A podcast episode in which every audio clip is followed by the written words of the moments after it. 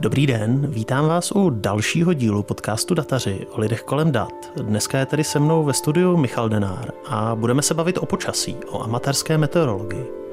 Proč se do toho lidi pouští? To je zajímavá otázka.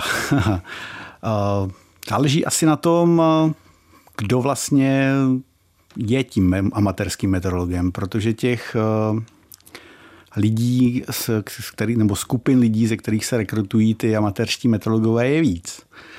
Eh, můžou to být třeba například zemědělci, můžou to být eh, Hodně, hodně třeba v Čechách jich je eh, z, z kruhu radioamatérů, což mě osobně docela překvapilo, když jsem tohle v minulosti zjistil. A nebo jsou to prostě obyčejní běžní lidé, kteří z nějakých důvodů chtějí mít přehled o tom, jak to počasí kolem nich se děje, vyvíjí koupí si svoji první meteostanici, která má displej a to jim stačí a pak třeba zjistí, že jdou ty data taky někde ukládat, jdou nějakým způsobem vizualizovat a třeba je to chytné a tím se k tomu přidají. Takže těch eh, lidí je, je, je hodně. Můžou to být třeba i nějaké firmy, které podnikají v takové oblasti, kterou to počasí může ovlivňovat. To znamená nějaký podnikatele například v turistickém ruchu, sportovní kluby a tak dál. Takže je to hodně. Vy jste zmiňoval, že vlastně to první, co ten amatérský meteorolog začne dělat, on začne něco měřit. Co všechno už se takhle na té amatérské úrovni vlastně měří? Tak záleží to samozřejmě na tom, co ta meteostanice, kterou si pořídíte, uh, umí. Ale uh, ten základní set je samozřejmě teplota, proudění vzduchu, to znamená směr a rychlost větru, Eh, vlhkost, eh, měří se strážky, tlak vzduchu a ty o něco trošku eh, lepší takové ty poloprofesionální stanice už umožňují například měřit i UV záření, případně intenzitu slunečního záření, takzvanou solární radiaci. Dají se pak dokupovat i další čidla. Lze třeba například změřit zemní vlhkost, která je teďka poměrně mm, možná zajímavá, protože se potýkáme s dlouhodobým suchem.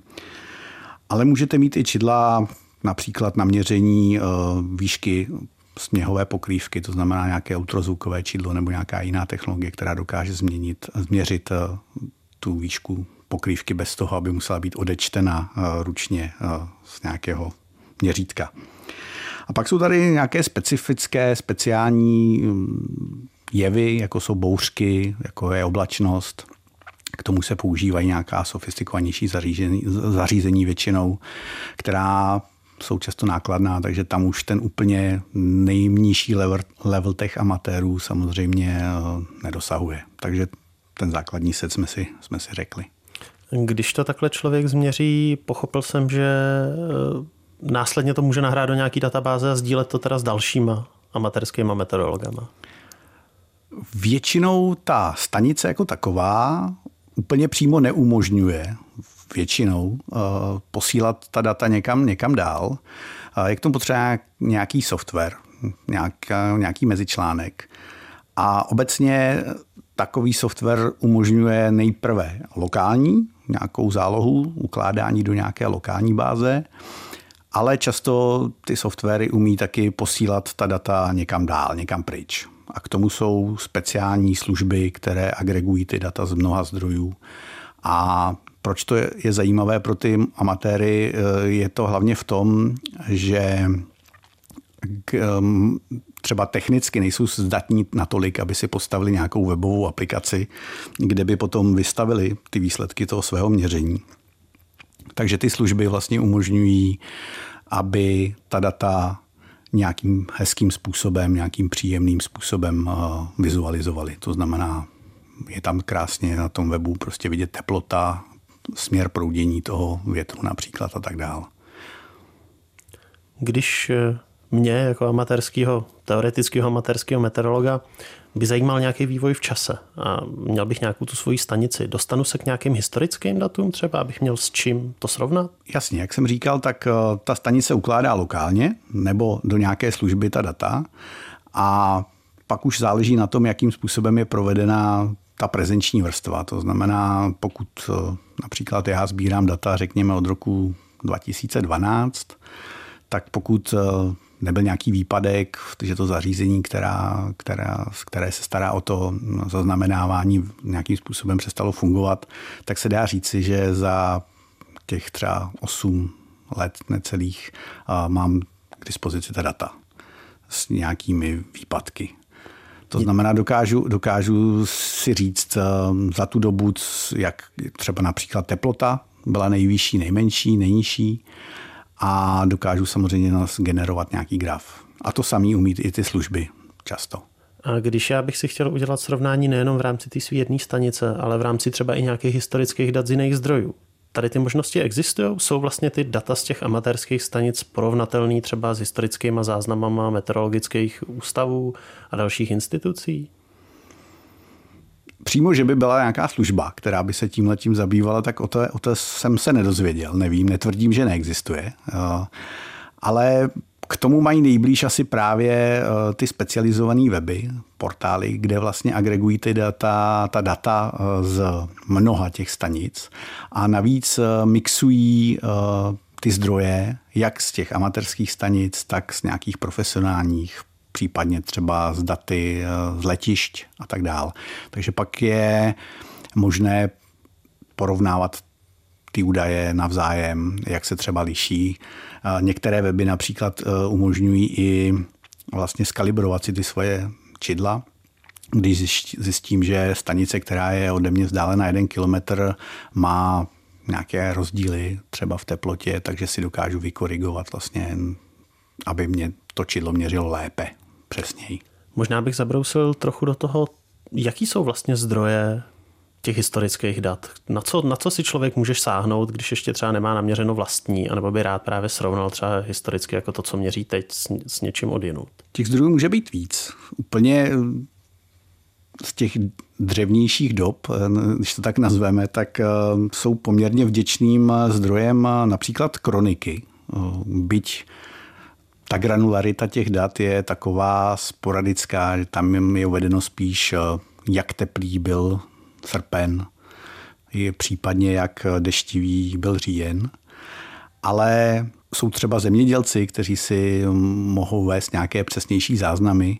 Problém těch dat ale bývá samozřejmě v tom, že nejsou digitální. Uhum. A tím pádem se k ním dostanete jedině tak, že Eh, navštívíte nějaké archivy, případně znáte někoho, kdo takovým setem na papíře disponuje a nějakým způsobem se postaráte o tu digitalizaci.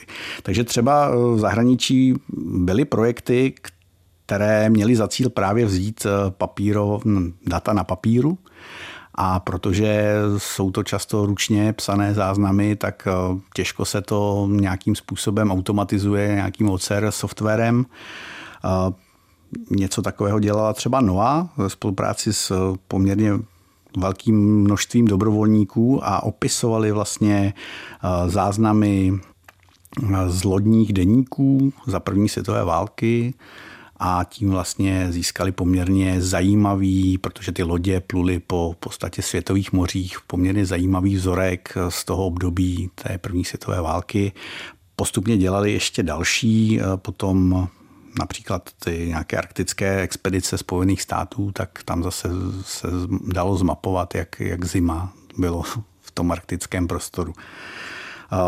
Pak jsou tady taky ty letištní záznamy, které se někdy dají dohledat například přes vyhledávač Wolfram Alpha, který možná znáte, který vlastně umí právě tu skvělou věc, že dokáže mixovat data z různých, z různých zdrojů dohromady a dá se ho ptát poměrně téměř běžným jazykem, že se zeptáte, jaké počasí bylo v Brně v tom a tom dni. A pokud ta data má k dispozici, tak, tak je zveřejní a můžete se na to podívat. Já jsem si všiml, nebo v minulosti, když jsem právě potřeboval data o počasí, tak eh, tím, že v Česku se k těm historickým záznamům zatím se nám nedaří úplně dostat, eh, tak jsme si často vypomáhali datama, který nabízí právě americká NOAA, která poskytuje měření z celého světa, částečně i včetně České republiky. Eh, jsou ještě v jiných státech nějaký jako podobně otevřený ústavy, které by taky zveřejňovaly informace o počasí? Nemám to úplně do detailů zmapováno, nicméně poměrně obecně otevřená data dobře fungují ve Spojeném království, takže Spojené království. Dohledal jsem nějaké informace o tom, že v Belgii celkem, celkem je, je dobré, ale ten americký přístup je prostě zajímavý v tom, že je to postaveno na tom, že pokud dostává ta organizace ze státního rozpočtu nemalé prostředky, tak část toho odvádí například tím, že zveřejňuje ty data v podobě nějakých datasetů. No a jich nabízí asi 96 tisíc. Ne všechno se samozřejmě týká pouze a výhradně počasí, ale samozřejmě to je organizace, která je světovým unikátem s rozpočtem takovým, jak pravděpodobně žádná další nemá, takže si samozřejmě můžou dovolit takhle, takhle otevřít ty svoje údaje, informace. Tady by bylo asi fajn říct, že my jsme se v Česku pokoušeli otevřít ty data Českého hydrometeorologického ústavu. Na prvním stupni Městský soud v Praze nařídil zveřejnění těch dat, nicméně Ministerstvo životního prostředí se brání odvoláním a ač už je to rok, tak čekáme na vyřízení toho odvolání. Podle posledních zpráv z Nejvyššího správního soudu by to mělo být na přelomu tohohle a příštího roku.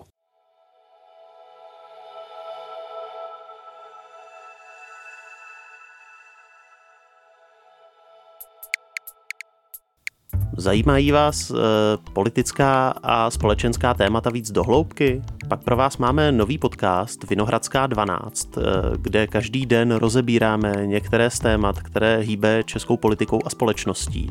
A snažíme se vám, posluchačům, zajistit přehled, který z běžného zpravodajství e, většinou nedostanete. Podcast najdete všude, kde jste zvyklí odebírat svoje podcasty.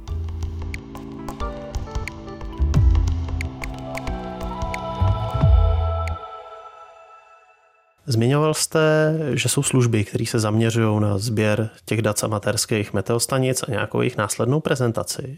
Který, který to jsou? Který jsou ty největší? Je jich samozřejmě víc. Určitě bych měl říct na rovinu, že ten, ten nějaký výčet, který, který se tady mohou pokusit, je nějakým mým pohledem na to, že těch služeb je samozřejmě daleko víc. Mě osobně zajímají poměrně jako blesky a bouřky, tak eh, jeden z těch, který je hodně zajímavý, aspoň z mého pohledu, tak eh, je vlastně německý projekt, který se jmenuje blitzortung.org. A to je hodně zajímavý fenomén, protože to vzniklo jako síť eh, stanic, které zaznamenají výboj v atmosféře a dělá to takým způsobem, že vlastně ten, ta technická část je schopná na každé té stanici vlastně detekovat ten výboj tím, že skenuje nějaké frekvenční pásmo a zaznamenat přesný čas, který bere z GPS přijímače, kde málo možná se ví, že tam ten čas je na miliontěnu sekundy. A pokud se, a ta, ta data potom pošle na nějaký centrální server, a na tom potom dochází nějakým výpočtům a pokud se tuším tři a více stanic shodné na tom čase, tak je vlastně triangulací možné spočítat, eh, kde k tomu výboji došlo.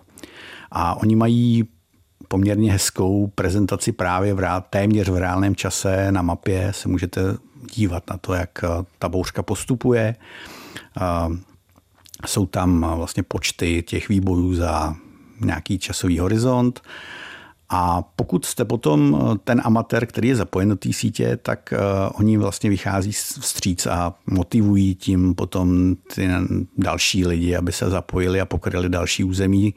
Takže vlastně ještě jim nabízí extra potom služby. To znamená, můžou se potom ty participanti dívat vlastně do historie, do nějakých archívů a to jak uh, v podobě nějakých vytvořených map nebo animovaných map, tak třeba i k těm, dostanou se k těm surovým datům, tuším ve formátu JSON, takže vlastně dokáží potom případně na, to, na tom stavět nějaké další vlastní služby. Jednou z těch služeb je aplikace bouřky.com, kterou možná posluchači znají, mají webovou aplikaci i mobilní aplikaci a tam se vlastně můžete podívat na data o bouřkách a srážkách vlastně dohromady, kde se ty data agregují vlastně na jedno, na jedno rozhraní. Kromě toho, že je to zajímavý samozřejmě vědět, kde, jak často praštěl blesk, má to i nějaký praktický využití? tak to je otázka, jak pro koho asi. Tak eh, určitě to má použití pro někoho, koho, koho, koho tyhle fenomény zajímají a honí ty bouřky a fotí je, například eh, vytváří prostě nějaké další, další aktivity kolem toho. Ale může to samozřejmě být zajímavé i pro nějaký obecný jako použití, protože eh, na základě nějaké bouřky může docházet k nějakým škodám, takže se dá vlastně třeba zpětně teoreticky dohledat, zda byla bouřka nebo nebyla což určitě využívají třeba pojišťovny, ale ty určitě nepoužívají eh, tento, eh, tento projekt. Ale dá se to potom využívat i k nějaké další statistice, jako například eh, kolik těch bouřek bylo, kolik těch výbojů bylo na nějakém území. A dá se třeba najít i místo třeba v Evropě, kde ten blesk udeřuje často. Takže neplatí takový to, že dvakrát do jednoho místa blesk nepraští. Těžko říct, ale někde ve Švýcarsku, někde v, někde v těch Alpách jsou, je taková zóna, kde tam, když vlastně se dá vyjet eh, ta data nějaké density, tak, tak tam je takový, takový čtverec, kde opravdu tam, tam ta intenzita je vysoká. Chápu teda správně, že vlastně tady ty dobrovolnické nebo amatérské amatérský služby eh, nebo projekty na hledání blesku jsou vlastně nějakou reakcí na ty profesionální kdy profesionální meteorologové tady ty informace sbírají, ale nezveřejňují. Dá se říct, že je to možná prvotní jako impulzem bylo právě, jako, že nebyla ta data dostupná nebo byla dostupná v nějaké omezené, omezené míře. Tehdy, když vlastně ten Blitzortung začínal, tak eh, Český hydrometeorologický ústav eh, zveřejňoval nějakou grafickou eh, mapu, kde bylo možné ty blesky sledovat, ale licenčně to údajně bylo eh, zamezeno v tom smyslu, že bylo nějaké sprodlení 10-15 minut, s jakým spožděním jste se to dalo sledovat. A podobně to bylo i v těch dalších státech tady v okolí a vlastně eh, ti amatéři vlastně vymysleli tu technologickou část a postupně se na to nabalovali další, další lidé, kteří se do toho systému zapojili, až se v podstatě dneska mluví o nějakých 11 z těch stanic, které jsou aktivně zapojení do toho projektu. A jsou nejenom v Evropě, byť ta intenzita tady těch stanic je asi největší, ale jsou i ve Spojených státech, eh, poměrně hodně jich je teďka nově třeba v Japonsku. Takže dá se říct, že to pokrytí je v podstatě globální. A řekl bych, že ta služba přerostla sama sebe v tom, že vlastně už neukazuje jenom vlastně nějakou bitmapu, kde by jsme si mohli podívat na tu bouřku, jak postupovala, nebo kde zrovna teď je. Ale mají tam zrovna teďka takovou vektorovou mapu, která je strašně rychlá na to, na to refreshování, takže opravdu tu bouřku můžete sledovat v podstatě téměř v reálném čase. A mám to vyzkoušeno, že opravdu, když slyšíte nebo vidíte ten, ten záblesk někde, někde poblíž, tak se opravdu v řádu několika málo sekund eh, objeví přímo na té mapě. A můžeme samozřejmě debatovat o tom, a to už je taková akademická debata spíš, eh, jak je to přesné, protože ten blesk eh, může být mezi mrakem a zemí nebo mezi dvěma mraky. A pak samozřejmě ta vzdálenost, eh, jaký ten výboj dosahuje, může být až v řádu desítek kilometrů. Takže není to o tom, že přesně tady půjdete potom po nějaké bouřce a podíváte se, že tady ten pařez byl trefený tím, tím bleskem. Ale sám jsem podnikl pár takových jako výletů po, po nějaký bouřce a dá se říct, že je souvislost mezi tím, že vidíte na té mapě a pak se podíváte v té krajině a vidíte tam nějaké pozůstatky toho, že opravdu tam ta, ta činnost byla. Ten, ten následek toho úderu. Tak. Zmiňoval jste amatérskou meteorologickou společnost. Čemu ona se věnuje? kromě bouřek? Má perfektní právě aplikaci, jak, jak na mobilní zařízení, tak na webu. A tady na tom projektu se mi líbí, že to je vlastně takový krásný příklad toho, jak eh, vznikne projekt, který je úzce zaměřený právě na určitou skupinu lidí, která je poměrně malá. To jsou nějaký eh, sledovači bouří. Těch eh, opravdu asi v Čechách je několik málo stovek, a ta aplikace ale naběhla takovou mezi, mezi běžný, běžný občany a běž, běžný uživatelé, že dneska je opravdu běžně známá a babičky, když mají vyrazit někde na, na výlet, tak eh, když to trošku přeženu, tak už jsou schopni vlastně na svém mobilním zařízení se podívat, jak ta bouřka postupuje. A to mně přijde právě jako perfektní příklad toho, jak eh, nějaký komunitní projekt může zasáhnout nějaký veřejný prostor a zasáhne ho přesně v tom místě, kde ta veřejná služba vlastně ne, nefunguje. Jsou ještě nějaký další weby, který ve chvíli, kdyby to někoho zajímalo tady to téma, který by, na který by se ještě měl podívat, který jsou zdrojem právě meteorologických dat? Těch projektů je samozřejmě celá řada, tak zase bych zmínil jenom dva. Jeden se jmenuje avecas.at, rakouská doména což je projekt eh, opravdu komunitního typu, eh, kdy zase eh, určitá skupina lidí si řekla, že by bylo zajímavé sbírat ty informace z různých stanic a zobrazovat je na jednom místě.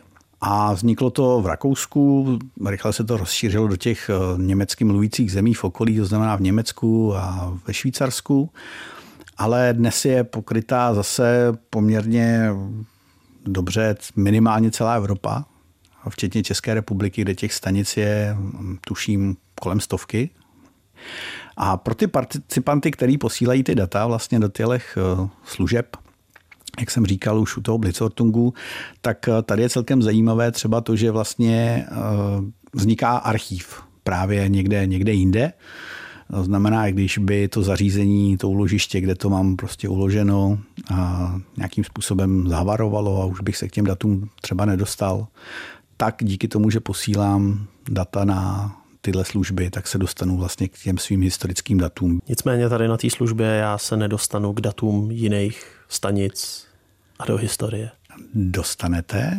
Je tam taková tabulka, vlastně HTML tabulka, kde lze zobrazit e, třeba i podle státu, to znamená Českou republiku a vyčíst si e, teplotu, rychlost větru, směr větru, takové ty základní informace, samozřejmě to, co poskytuje ta stanice. A pokud eh, jste trošku zručný v tom, jak získat tyhle informace z toho webového formátu do nějaké tabulky, případně databáze, tak se s tím dá nějakým způsobem pracovat. Není to nic proti ničemu, něco, co by bylo proti nějakým licenčním podmínkám. Ještě mám jeden projekt, který eh, není komunitní, ale spíš komerční. To je weatherunderground.com, wunderground.com, správně ta adresa. A to je globální projekt, eh, kde je zapojeno až čtvrt milionu eh, soukromých eh, stanic. Je tam zmíněno v tom popisu, že ta společnost nějakým způsobem garantuje tu kvalitu, což si nejsem úplně jistý, jakým způsobem to se děje, protože já do, to, do této sítě data posílám, ale nějakým způsobem jsem nebyl kontaktován ohledně nějaké, nějaké verifikace. Nicméně eh, určitě se to dá porovnat právě, jak jsme si říkali, na nějakém menším eh, prostoru hm, vyeliminovat eh, ty stanice, případně které vykazují nějaké extrémní odlišnosti od, od toho zbytku nebo blízko, blízkých stanic. Co je ale zajímavé, tak je tam zapojeno 25 tisíc stanic právě z těch zmíněné NOA, 2000 stanic třeba eh, americké asociace pro letectví, FAA. A na základě těch všech dat, které tam oni sbírají, tak eh, generují celkem právě hezky nějaké té vizualizace, takže zase, když někdo ne, nevládne tolik tou schopností vlastně postavit si svoji vlastní webovou stránku, tak tam vlastně celkem snadno si buď nějakým způsobem eh, dá widget eh, na svůj web, anebo opravdu používá to, co tam, to, co tam je, včetně těch historických dat. A Dá se říct, že ten web eh, postupně nabobtnal do takových rozměrů, že mně přijde poměrně hodně nepřehledný. Ale naproti tomu třeba aplikaci, kterou mají pro smartfony, tak ta je hezká, příjemná. A vzhledem k tomu, že těch stanic v České republice je poměrně hodně, tak eh, když to nosíte v kapse, tak eh, dá se říct, že pokud nejste někde hodně daleko od civilizace, tak eh, v řádu 20 kilometrů pravděpodobně vždycky bude nějaká stanice, která bude ukazovat aktuální data, maximálně v řádu pěti minut stará. A navíc tam je i taková jednoduchá předpověď. Takže se můžete podívat na předpověď, která je přímo na to vaše místo nebo téměř to vaše místo a případně to můžete porovnávat s dalšími službami, které nabízejí předpovědi, jak, jak přesné to je. Ale samozřejmě jsou to amatérské stanice, žádná velká garance tam není a samozřejmě to nemusí být úplně vždycky stoprocentní. Já vám děkuju. To byl další díl podcastu Dataři o lidech kolem dat. Na další díl se můžete těšit za 14 dní. Odebírat nás můžete v Apple Podcasts, Google Podcasts, Spotify a nebo na webu Českého rozhlasu Plus. Já jsem Honza Cibulka.